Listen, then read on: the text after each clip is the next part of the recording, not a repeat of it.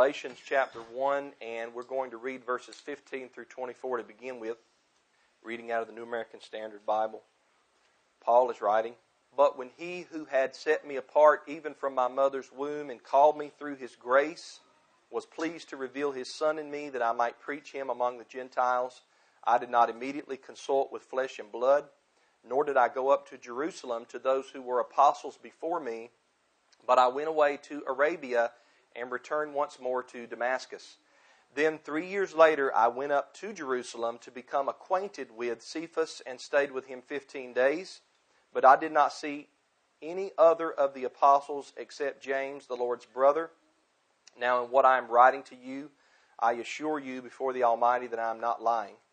Then I went into the regions of Syria and Cilicia, and I was still unknown by sight to the churches of Judea which were in Christ. But only they kept hearing, He who once persecuted us is now preaching the faith which he once tried to destroy. And they were glorifying the Almighty because of me. May Yahweh bless His word to our hearts today. Today we will finish studying the first chapter in Paul's letter to the Galatians, and I am reminded, and so I'm going to stir up your minds by way of reminder I'm reminded of how much a person will learn if he or she decides to study an entire book of the Bible in its historical context, also in its literary context. You know, I see Bible verses flung around all the time. And I'm not saying that you should stop quoting Bible verses individually. I think there's some good one liners in the Bible. Proverbs has a ton of them. But a large majority of the time, what I see and hear are Bible verses quoted out of context in order to fit the motive or the view of the person that is quoting the verse. And sometimes we do it without even realizing it because it's something that we heard and we believe we heard it from this certain person, so we must be able to quote it the same way and everything will be okay. But we forget the 2020 rule, that's what I like to call it, where you have biblical 2020 vision where with any verse that you read, you read 20 verses before it and you read 20 verses after it. Amen? That's the 2020 rule. So, if you desire to handle the scriptures accurately, and if you want to be faithful to the original intent of the biblical authors, then you're going to have to take the time to let go of what you think you know and dig into the books of the Bible as a whole. Now, whenever I study books like I've been doing and like we've been doing here as a congregation, the book of Galatians, I find out every time that some of the things that I thought that I knew, I really didn't know. Some of the things I believe that certain verses taught weren't really teaching anything close to that. And you know what? It's a humbling experience. It, Yahweh knows how to humble us and show us. Matthew, I know you thought you knew this, but you really didn't know it, so now I'm going to slap you upside the forehead and humble you a little bit, and then we become more compassionate upon people that maybe not don't understand everything, you know, all at one time. You know, when I plant, I, I love to garden. Garden is therapeutic for me. When I plant seeds, I planted some watermelon seeds this year, and those watermelons now they're they're starting. They're about this big. When I plant those seeds, I don't go out the next day and curse the ground because I don't see any watermelons. I don't go out the next month and curse the ground because I don't see any watermelons. You know why? Because I know, as all farmers do, that it takes time for the fruit to grow from the seed. Sometimes I think we forget that when we deal with people in life. We forget that just because we planted a seed doesn't mean that growth will be overnight, but that it will take time. So let us remember that. And let us be humbled. If we need to be humbled, I pray Yahweh humbles us. I think we all need more humility. I really do. And only Yahweh's Holy Spirit can move your heart and your mind to stop desiring what you want and begin to desire what He wants. So, I could teach an entire message on diligent Bible study, but we've got to finish chapter 1 today in Galatians, so let's get to it. We ended last week talking about the purpose of Yahweh revealing His Son in Paul. It was so that Paul could preach the Son to the nations. Now, these nations, some Bibles say Gentiles, nations, these nations outside of the land of Israel, these nations were not considered part of Israel. They weren't. As a matter of fact, Ephesians 2, verse 11 says they were excluded from the citizenship of Israel. And it was because of this. The people in these nations did not grow up serving the mighty one of Abraham, Isaac, and Jacob. These nations did not grow up in Hebrew culture, but mostly in Greek culture of the known world at that time, in countries outside of the land of Israel. It is definitely true that there were lost sheep of Israel scattered in these Grecian nations. But because they were divorced and scattered by Yahweh, they were not considered to be citizens of Israel. They were considered to be what? Part of the nations. The nations outside the land of Israel or the Gentiles. So Paul was commissioned to preach the Son to the nations. Not that he never preached to the Yehudim or the Judahites, he did. But he was commissioned specifically to preach the Son to the nations, and he proclaimed that they too, along with the Hebrew Judahites, could be forgiven of their sins and justified before Yahweh through faith in Yeshua of Nazareth as the promised Messiah. Now, did Paul consult anyone? Here in Galatians 1, after Paul writes this in verse 16 about being revealed the Son, he continues by saying that when he received this revelation, he did not immediately consult with flesh and blood. And that's a bit peculiar. This is why. Because as we've been studying Saul's former life and his encounter with Yeshua on the road to Damascus, we know that the very first thing that he did was go to Damascus and meet a man named Hananiah, or most know him as Ananias. And Ananias was definitely flesh and blood. Yeshua even sent Ananias to Saul and told Ananias some things to say to Saul and instruct Saul in. He laid his hands on Saul. Saul regained his physical sight. Saul was filled with the Holy Spirit. Saul was baptized by Ananias. So Ananias was instructing Saul, and Ananias was definitely a human being. He was definitely flesh and blood. So why does Saul write here in Galatians that he did not immediately consult with flesh and blood? This is why I believe that he wrote that. Number one, the answer is found in the word consult in verse 16. And number two, the answer is found in his mentioning the apostles in Jerusalem in verse 17. Look at verses 16 through 17 together. It reads, I did not immediately consult with flesh and blood, nor did I go up to Jerusalem to those who were apostles before me, but I went away to Arabia and returned once more to Damascus. So, Paul's point in bringing up no consulting with flesh and blood is a focus. What he's doing is he's focusing on not having to go and see the apostles and the leaders in Jerusalem in order to get the meaning of the vision that he received on the road to Damascus. That's what he means when he said, I did not consult with flesh and blood. It's contextually meaning I did not have to ask anybody about what the vision was all about because it was crystal clear. Yeshua told me clearly what he was doing, what I was doing was wrong, and what I needed to do hereafter. I think that's what Paul's saying. Yahweh revealed his son in Saul, and Yeshua then told Saul what to do and where to go. Saul did not immediately consult with anyone, specifically the apostles who were in Jerusalem before him. But Acts 9, verse 20 tells us what he immediately did. It says that he immediately preached Yeshua in the synagogues, and we're talking about the synagogues of Damascus, where he was at. He immediately preached Yeshua that he was the Son of Yahweh. So, in Galatians 1:17, Paul writes that he went to Arabia and then returned to Damascus. Now, I want you to notice the contrast here in this verse. Notice the contrast. He says, Nor did I go up to Jerusalem. Then he says, I went away to Arabia and Damascus. See the contrast? So when he's talking about I didn't consult with flesh and blood, he's talking about I did not go up to Jerusalem, to the primary city, to the holy city.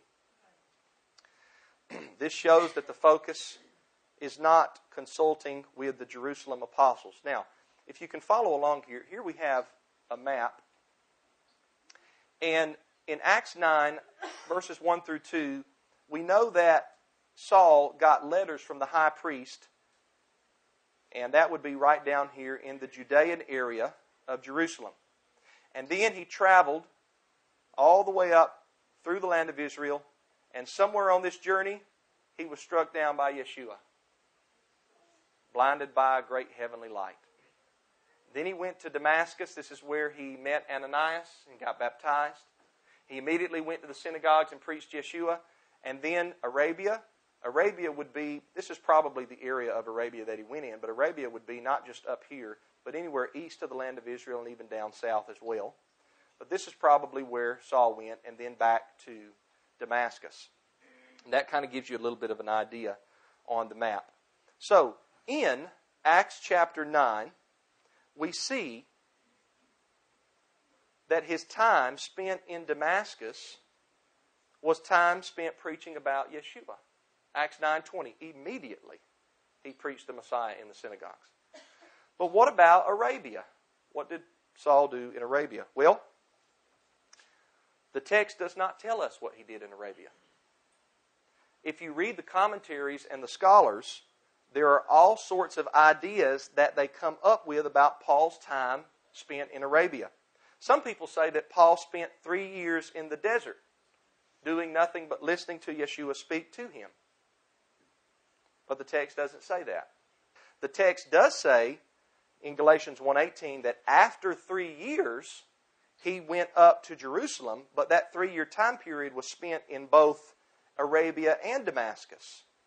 And probably it was spent most in Damascus because if you read the historical account in Acts chapter 9, it's all about Damascus. After he visits Ananias and he preaches in the synagogues, and then the Judahites, they're upset and they try to get rid of him. He even has to be let out of a window and down a, with a basket to get away one time. So, I mean, this is this is better than anything you see on TV, right? So the text doesn't tell us what Paul was doing in Arabia, so I'm not going to add to the text. We only know that he spent some time there as well, in, as, well as in Damascus, about a three year period. Now, the main point of verses 16 through 17 is this Paul wants the recipients of his letter, the Galatian assembly, to realize that he did not consult with the apostles and the leaders in Jerusalem. He did not confer with the men who personally knew Yeshua. Why does he bring this up? Well, his purpose in bringing this up is to make sure that the Galatians again realize that he did not get his message. He did not get his gospel from the former apostles, the apostles before him. He got his gospel directly from Yeshua in heaven. Now, Paul is not against the apostles. Don't read this and think Paul is against the former apostles. That's not Paul's point. He is only showing that he did not receive the gospel from the apostles. Remember in Galatians 1, verse 12, he says, For I neither received it from man, nor was I taught it, but I received it through a revelation of Yeshua the Messiah. So Paul is proclaiming his authority here. You want to know where I get my authority? I get it from who taught it to me, from the master. That's how authority was established in those days. Who was your teacher? Who showed you these things? Who did you learn from? Paul's answer was not, well, I learned from James, or I learned it from Peter, or I learned it from John, the pillars. No, Paul's answer was this Yeshua knocked me down and showed this to me directly. I had an encounter with the risen Master. And my life has been changed completely and totally. He knocked me down so I would be sent to preach to the nations. That's why I came to Galatia initially. We went over that in Acts 13. That was Paul's first trip to Galatia. Paul says that's why I'm so upset in Galatians 1 about those who have come behind me and made an attempt to distort or add to the gospel of the Messiah. Because I got this gospel from Yeshua, those who are trying to distort what I've said are not fighting me, they're fighting the Master. That's his point. Now, Saul does meet Peter and James. After his stay in Arabia and Damascus, verses 18 through 19 tell us that three years later, he went up to Jerusalem to become acquainted with Cephas and stayed with him 15 days. But I did not see any other of the apostles except James, the Lord's brother.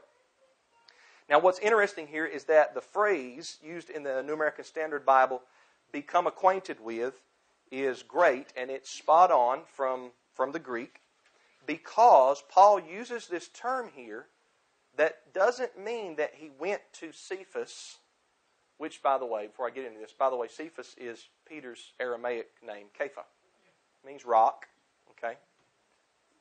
In, in Greek, the word rock is, I think it's Petros, something like that. So he was. That's when he says Cephas. He's talking about Kepha.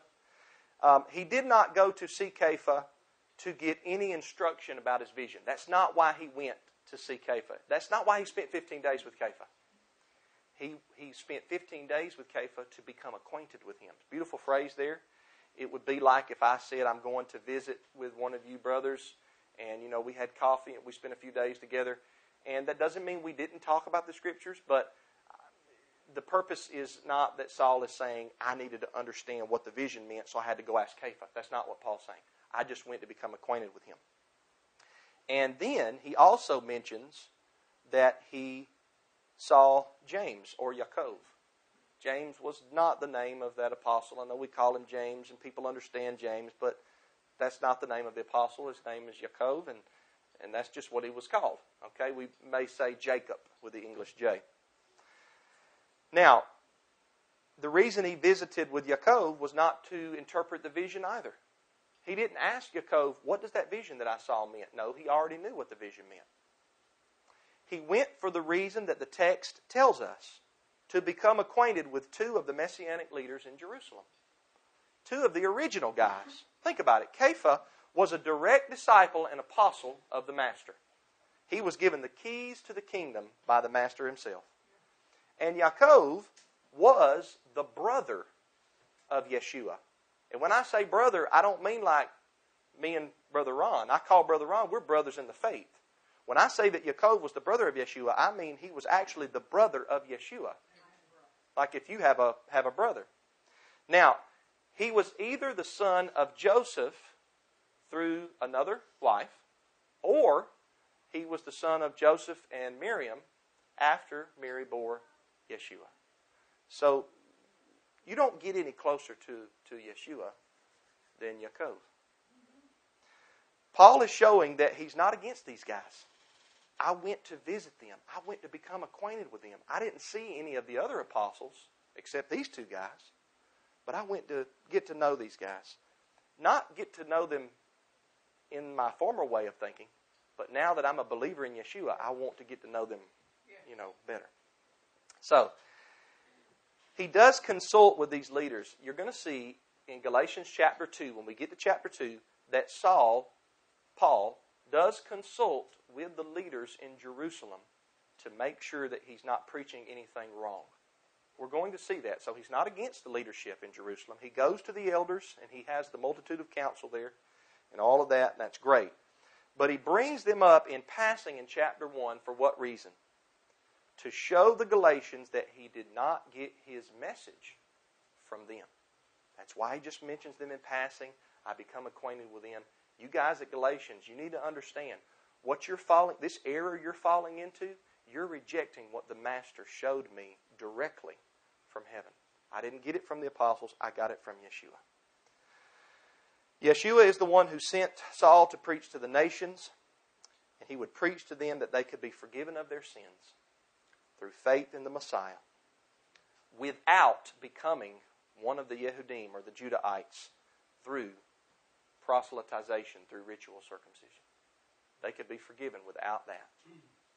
Then in verse 20, Paul gives an oath. Paul says, I assure you before the Almighty that I'm not lying. And I think he's just adding some more fuel to the fire here. That is a solemn oath that he takes in Galatians 1.20. He isn't only telling them he's not lying, but he is swearing before the Almighty that he is not lying. Swearing oaths is a very common Hebraic practice.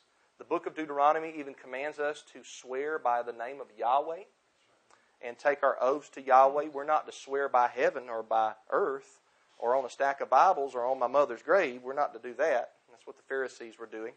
But it is okay to swear by Yahweh and then make sure that you keep that oath or that vow that you make to Yahweh. And that's what Saul is doing here in verse 20. Now, as we finish out chapter 1, verses 21 through 24, after Paul had a visit with Kepha and Yaakov, he goes into the regions of Syria and Cilicia, which is closer up there to Damascus.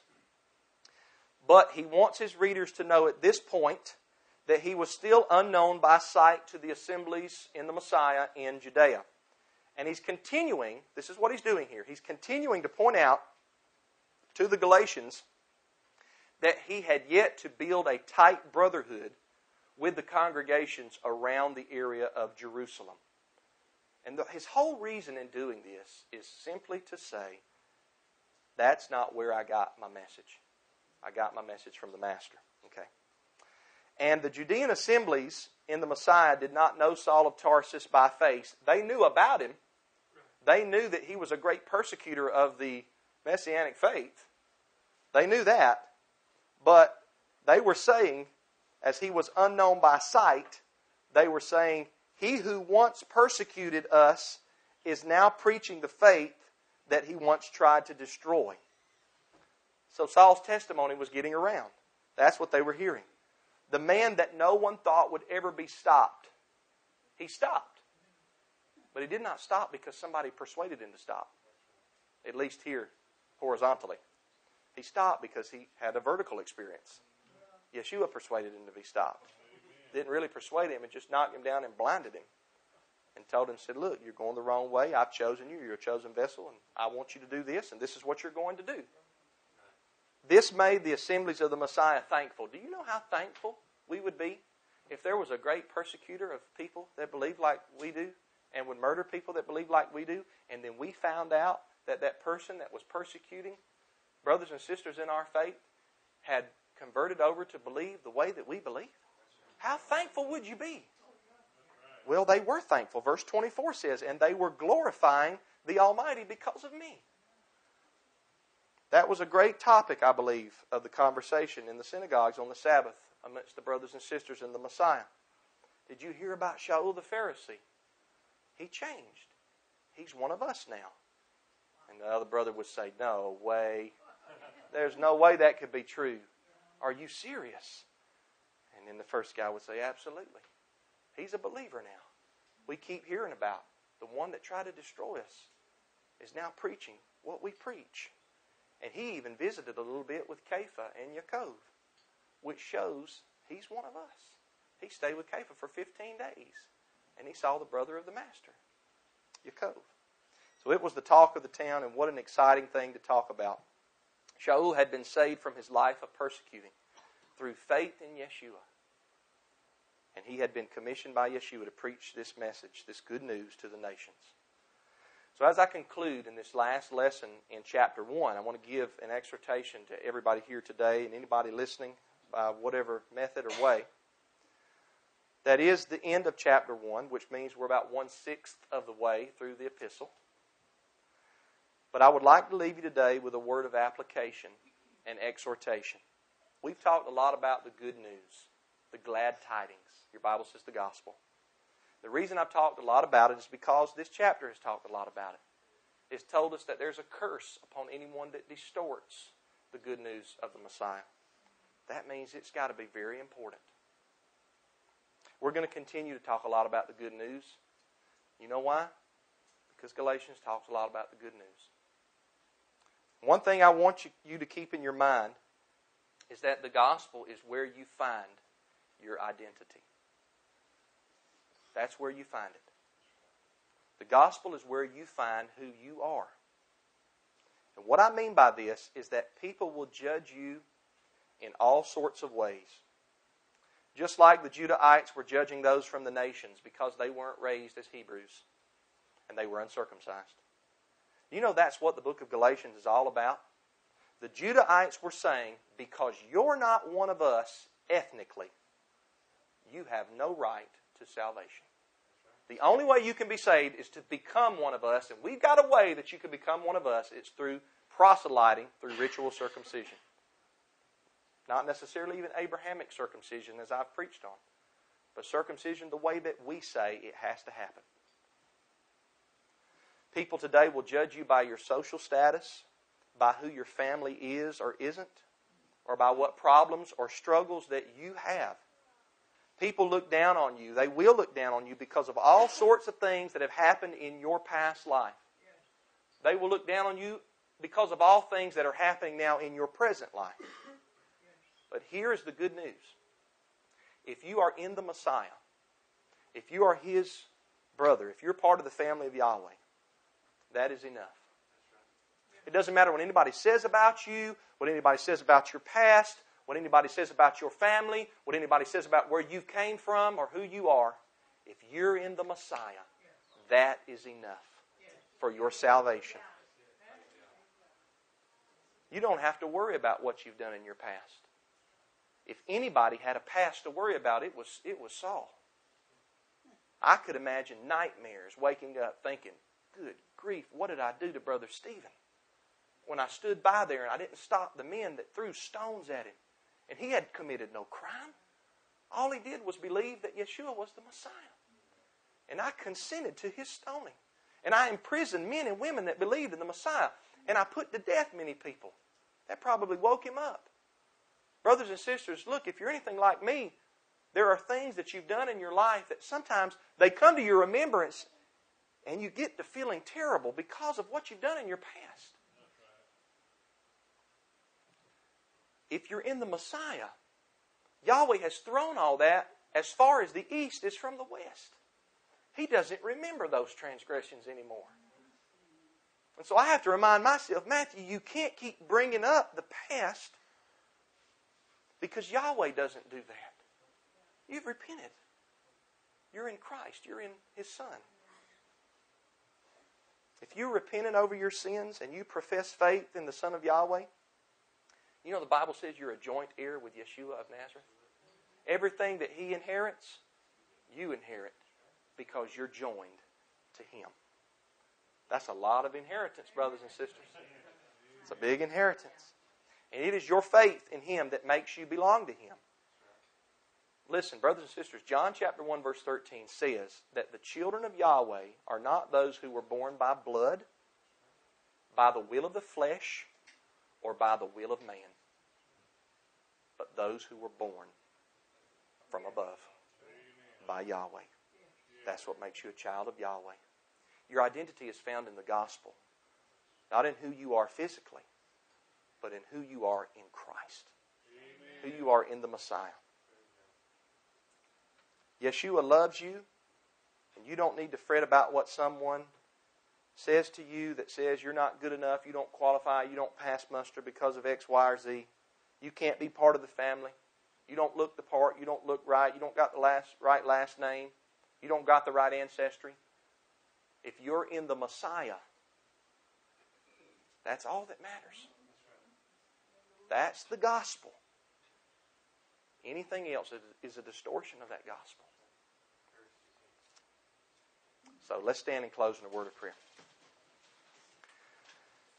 Heavenly Father, I thank you, I praise you, and I worship you. Our Father who art in heaven, hallowed be your name.